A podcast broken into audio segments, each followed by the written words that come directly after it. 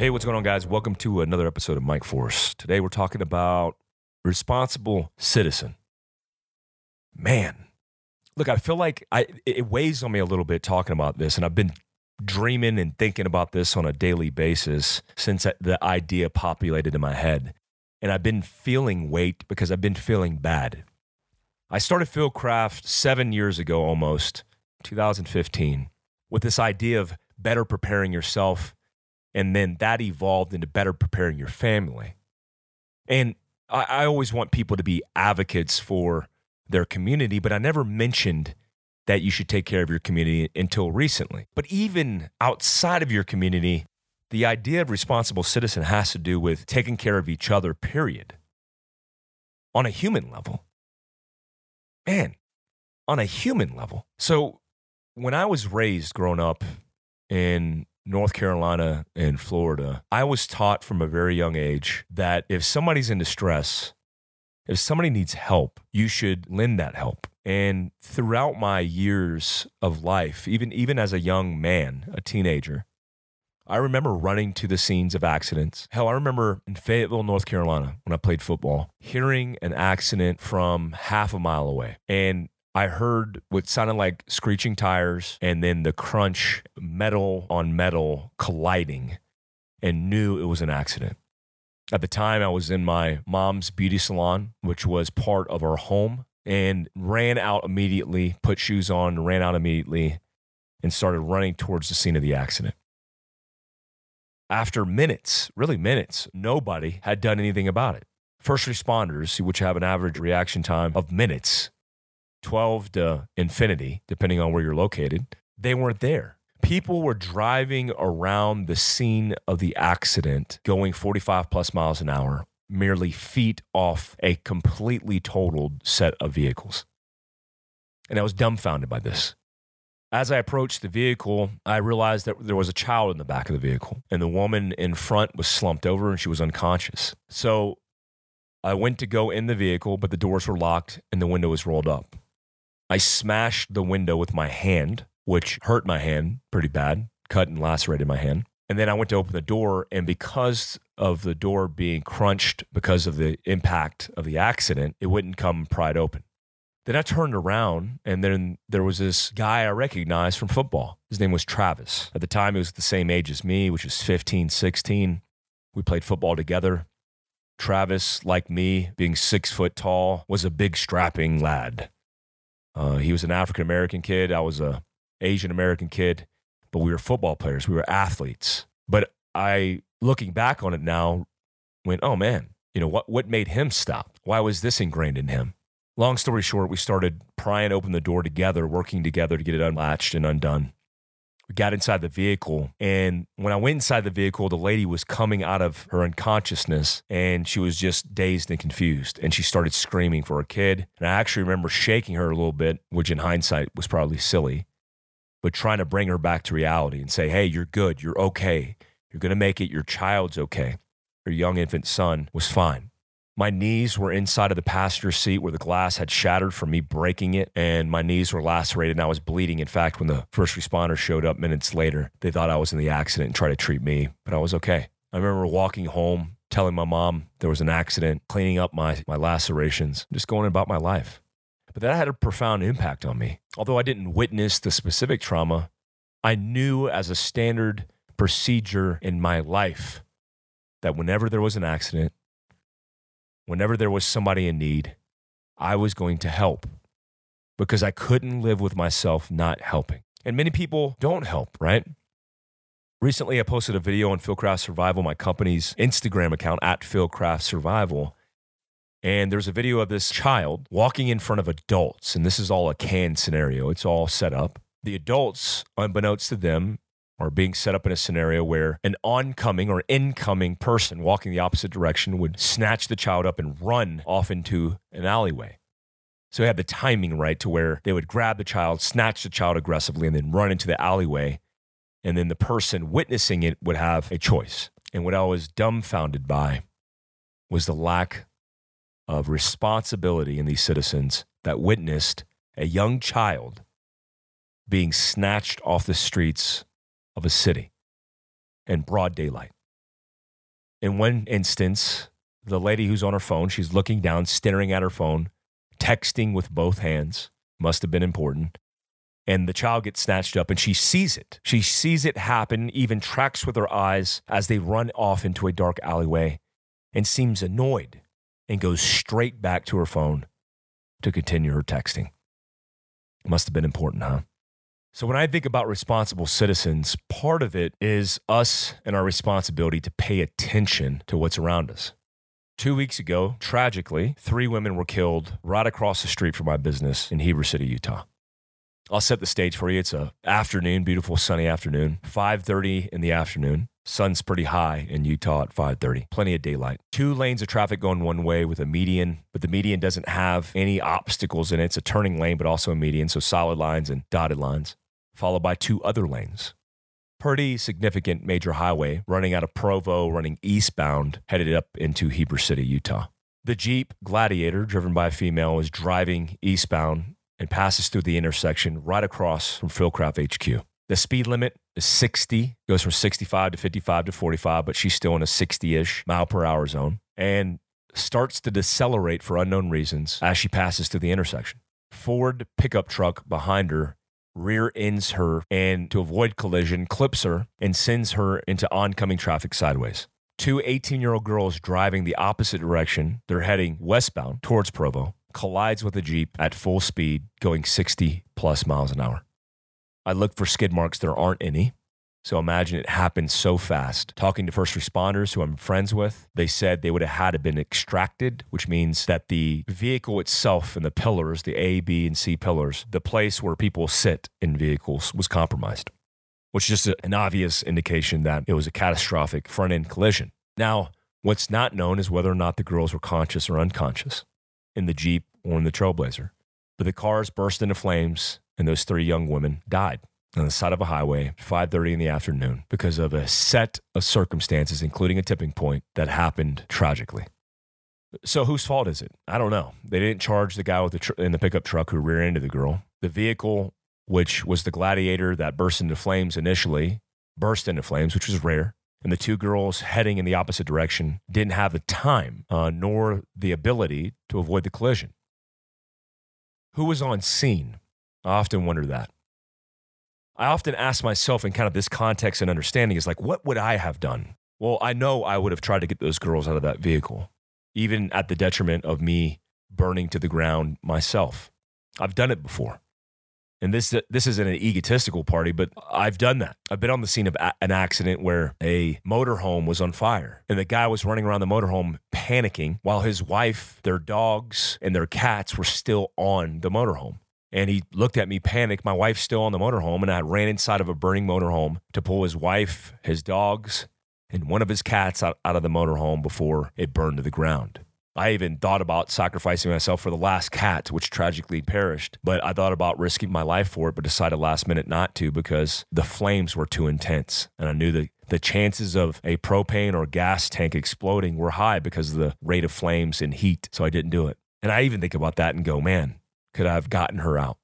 Tragically, I had a buddy in special operations whose house was on fire. Him and his wife got out of the house, realizing their daughters, their two young daughters, had not gotten out of the house. And so he was a Green Beret. He ran back into the house to save them. He never came out. He perished with his daughters tragically. I'm not trying to paint a tragic picture here. What I'm trying to paint is the reality of the lives that we live every single day. These things transpire every single day in our country.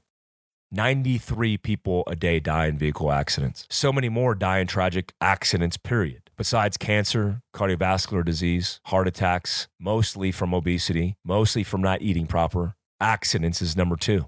So the question is when dealing with this kind of thing, it's not what you could do for yourself or your family, because that's a no brainer. You should be preparing for that. But it's what are you going to do for others? How are you going to take care of other people around you? Uh, this weekend, uh, which was last Saturday, I had the opportunity to train 33 women in an all women's self defense course. I was always kind of on the fence about the self defense and all women's concept because I'm like, why would I isolate women when self defense is common to all? Everybody should be better prepared. What I failed to realize and being educated by phenomenal women around me is that women have different considerations when defending themselves. And it's so true. So there's an inherent biological difference between men and women. One of the obvious ones is height, weight, and strength. So when you take a woman who's 120 pounds against me, I'm 240 pounds, I'm twice the size of the average woman. What kind of damage could I inflict on that woman as a violent offender or criminal? How much could I take advantage of that circumstance? I don't care what woman knows UFC, MMA, Jiu-Jitsu, Krav Maga, whatever the skill set. Is it enough to fend a large male hell bent on conducting an act of violence? The answer is no, it's not enough. So, what is the way that you can get the one up, balance the playing fields? What happens to be a lot of things. It's not just the pistol in the waistband, even though that's one. It's situational awareness, self awareness, it's deliberate tactics, it's everyday carry, it's paying attention to your environment. All of these things create this idea of being better prepared as a woman, and the considerations are different women that are taking care of their home happen to be with their kids. They happen to be holding their children or pushing the stroller or walking with the child. So, again, the considerations are different when it comes to women versus men. So, when I trained these women over the weekend, I realized not only are they training for themselves in self defense, but there's this active consideration of how they defend their children's lives. So I, actually started this self-defense scenario course. It's August 28th on fieldcraftsurvival.com about creating scenarios, proactive scenarios, and defending life uh, via scenarios or case studies of things that have happened before. So we're going to do scenarios where people are pushing carts, pushing strollers, holding children, not real children, obviously. But the reason it's important in highlighting the women's course is they're not just responsible for themselves. They have a responsibility to their children. When I was a contractor for the CIA, I had a responsibility to the men and women that I protected. And so all the considerations I had were not just about defending my life, but defending others. So now take that idea, that concept, and transition that against taking care of people around you. It's not just about self defense, it's about first aid. It's not just about first aid, it's about being a responsible citizen that's going to help the person who's broke down. It's going to help the person in distress. It's going to pay attention to the human being who's crying in the middle of a store and trying to understand what's taking place to reduce the risk to people around them, including yourself and to their, that person. So I felt a burden for all these years because I haven't been talking about this and I should have been talking about this. If you train, if you have a level of awareness and training, and even if you don't, you have responsibility to the citizens around you and taking care of them. What are some tactics? Let's talk about some tactics. I read a story once about an accident that took place in Raleigh, North Carolina, where Good Samaritans had gotten out of their cars when witnessing an accident and were trying to render aid to a couple who was in a horrible accident. I can't remember the exact numbers, but I want to say it was seven. Seven Good Samaritans helping a person, a couple that was in distress, and a drunk driver not paying attention at full speed collided with those Good Samaritans and killed them all killed them all. Another story, just to highlight the points. A man witnessed a car accident on a highway in the other lane of traffic and decided to render aid. He parked his vehicle with his wife on the side of the highway, got out of it, ran across his lanes of highway, and jumped the barricade to cross over into the other side of the highway and didn't realize he was on a hidden overpass where there was a gap and there was a 30 foot drop below him. He fell on his head and he died, tragically trying to render aid and help others. So let's talk about some tactics here. The first thing I think about when coming onto the scene of an accident, whether it's an accident or even rendering aid or help to somebody. A good example is a, a woman in the rain. I saw her in Arizona. She was riding in a wheelchair, and I could tell she was uh, paraplegic by the position of her body, and it was pouring down rain on her.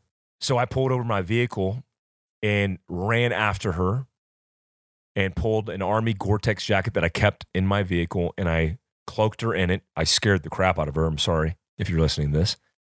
And wrapped her around in it and then and then left in a pouring rain rainstorm so she can get home to her destination and not be completely soaked. When I did so, I thought about a few things. One, where am I going to pull over? If I pull over am I going to be safe? Not just for me, but the people that are in my vehicle.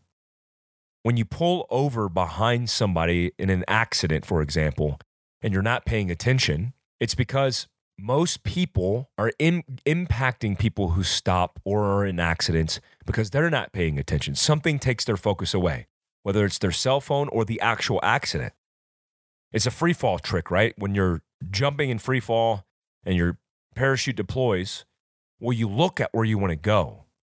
And if you look at an obstacle where you don't want to go, you'll just start drifting towards that obstacle because our bodies inherently want to maneuver or want to go where our eyes are taking us. So if you're driving 55 miles down an hour down a highway and then you see an accident, you're staring at it, you might be drifting your hands or your vehicle, not even realizing it. And then the next thing you know, you have an accident. It's like that officer involved accident where he's pulled over the side of the highway and then he's helping whatever and the car his car gets hit and he you know jumps out of the way or he he saves a person by pulling them out of the way before they get hit because people don't pay attention so you have to think tactically when you go in to help somebody am i at risk of potentially hurting somebody further including myself if i do it this way in security and special operations it's paramount if we're in a gunfight and somebody gets injured even catastrophically where I need to help and render them aid, if I don't address the problem in front of me first, then I'll be a casualty. Then you'll have two people who are casualties. Then other people are going to have to deal with us. So focus on the task at hand first. So if I'm pulling up a vehicle to help somebody, in this case, let's just call it an accident, I'm trying to get standoff. I want to pull the vehicle as far off the shoulder as possible to avoid getting hit. I carry a vest, a road guard vest in my vehicle. Why? Because if I'm helping somebody in an accident, I want that vest on me to allow people to know hey, I'm somebody in some capacity that's helping, and it might just be enough fluorescent indication to avoid collision. So as I come up, I'm pulling off the shoulder. In some cases, I've done this before, I've pulled in front of the accident and turned my car sideways. When my good buddy Walker Booth and his wife were tragically killed in an accident, I responded to that. I took my Jeep and parked it in the middle of the road, about 100 meters away from the accident, with my hazards on.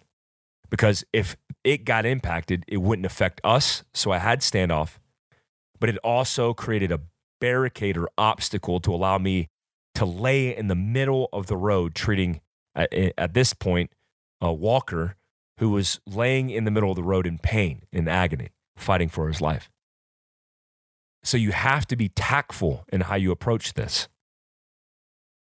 I carry a Fieldcraft Mobility first aid pouch that's removable from the back of my seat. I also carry our visor pouches and panels that allow me to quick access first aid and remove it to render aid immediately instead of having to dig through pouches that are permanently adhered or a first aid kit that's in my trunk.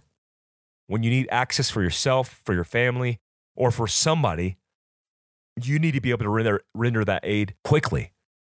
So you don't have to think about it. It's like drawing your pistol and then not keeping one in the chamber. When you draw your pistol, the last thing you're thinking about is putting one in the chamber. You should be thinking about orienting and aligning the sights and breaking the shots and defending your life. So when I go to reach for my kit, I don't think, where is my kit? Again, I want to build that muscle memory. So when you're on the scene, there's been this big stigma about people helping each other and rendering aid. This big stigma that if you help somebody, you're just going to get sued.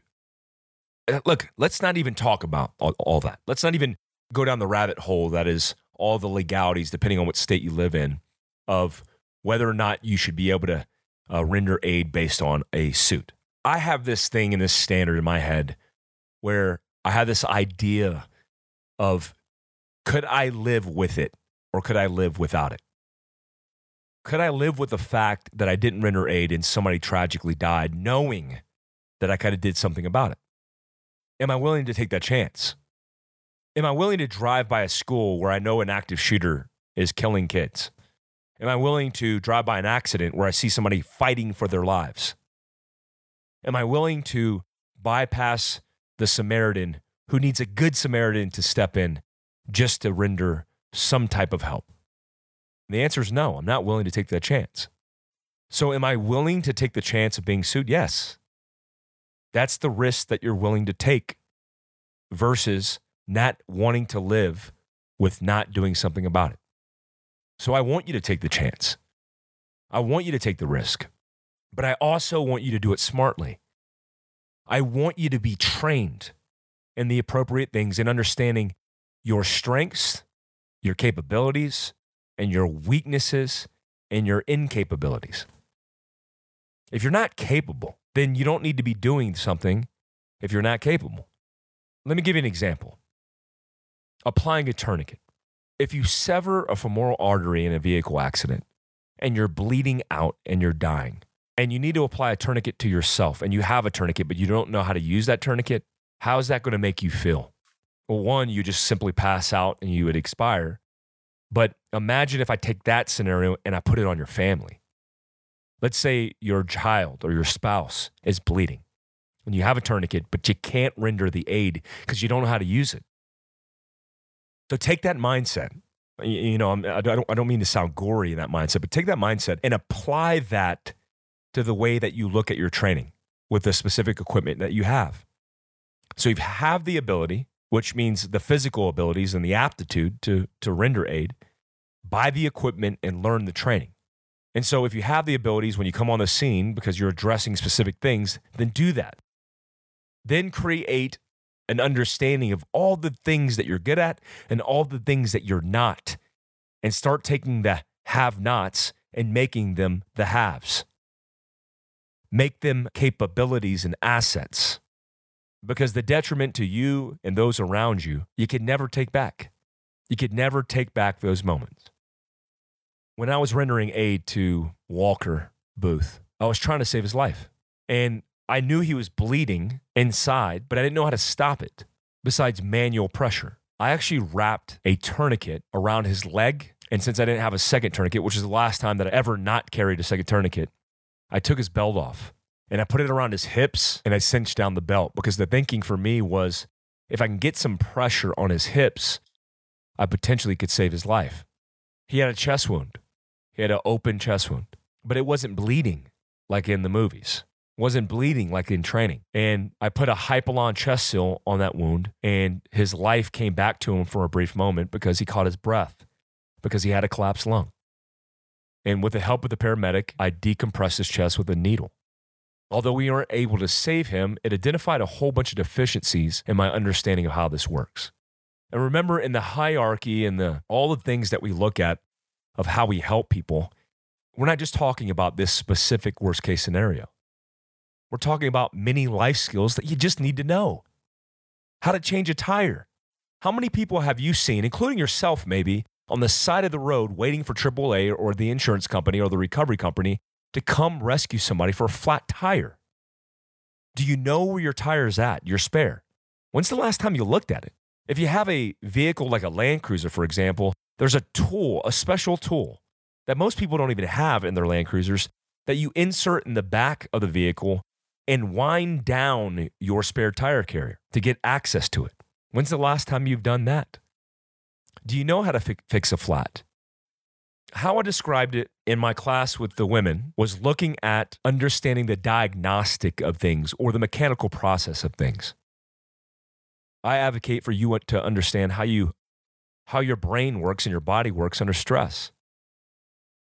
Because that physiological profile and understanding it will make you better prepared in identifying the symptoms, the evidence of things before they happen so that you have some semblance of control. Without it, you're taking a wild guess. And in assumptions, like many people have, often we fail. So take this analogy you're driving down the road and you see smoke coming up from underneath the hood. So you continue to drive because you say, Oh, I, well, I only have five miles to get back home. I don't want to walk. And you continue to drive. And then all of a sudden you hear a pop, and then the car stops rolling and you pull off the side of the road and your engine's blown. You blew a head gasket. So now let's take that back and understand the diagnostics and the mechanics of things. So you're driving and see you see smoke. But is it smoke? You pull over to the side of the road and you lift the hood immediately and you realize it's not smoke, it's steam. You look inside of the reservoir for the coolant and you see there's no coolant in the reservoir. You've seen this before. You let the vehicle cool down and you get coolant that you keep in the back of your vehicle because this has happened before. You remove the radiator cap after it's cooled down because removing a radiator cap from the radiator when it's heated up, especially when it's steaming, could be very dangerous. You also know that you can't remove the radiator cap without a rag or without protective equipment. So you don a glove and a rag. You turn your head away and you open it slowly and you refill the coolant in the reservoir and in the radiator and you let it set. You turn the key forward, you let the odometer light up, which gives you an indication of the, the temperature of the engine inside of the bay. And you see that it's at a moderate temperature, meaning it's not at risk of overheating. You start it back up, you let it run for a minute, and then you're on your way when you understand the mechanical processes and are able to diagnose things, you could prevent things from catastrophically going wrong.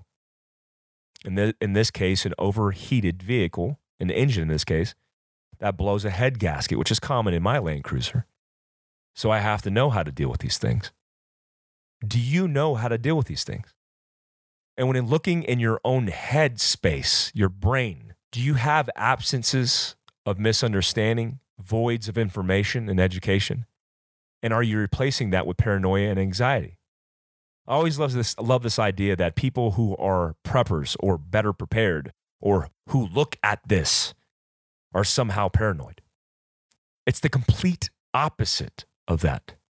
Because when you take paranoia, which is us creating fear with emotion, when we don't understand something, and you replace that with knowledge, with tactics, with understanding, you're not paranoid. In fact, you're prepared. So when you start to feel certain things because you understand the psychology and physiological profile of you operating under stress because you train, you do the research, you pay attention and introspect and are more self aware, then you could start mitigating things before they catastrophically go wrong. Paying attention is all I'm talking about here, guys and gals. Want to be better prepared? Take care of yourself, take care of your family, take care of your community, and take care of the citizens and people around you. I hope you guys enjoy this podcast. August 28th, I'll be training. When you hear this, you might even hear it in time to sign up for my July 3rd class in Spanish Fork. I have a pistol class. It is a beginner level course, guys. It's not for the intermediate or advanced, it's beginner level. Check us out at fieldcraftsurvival.com, all the things that, are, that we got going on. I'm excited about this world that is preparedness and all the things that we have in the near future, including learning online at wetheprepared.com and focusing on being a responsible citizen. Until next time.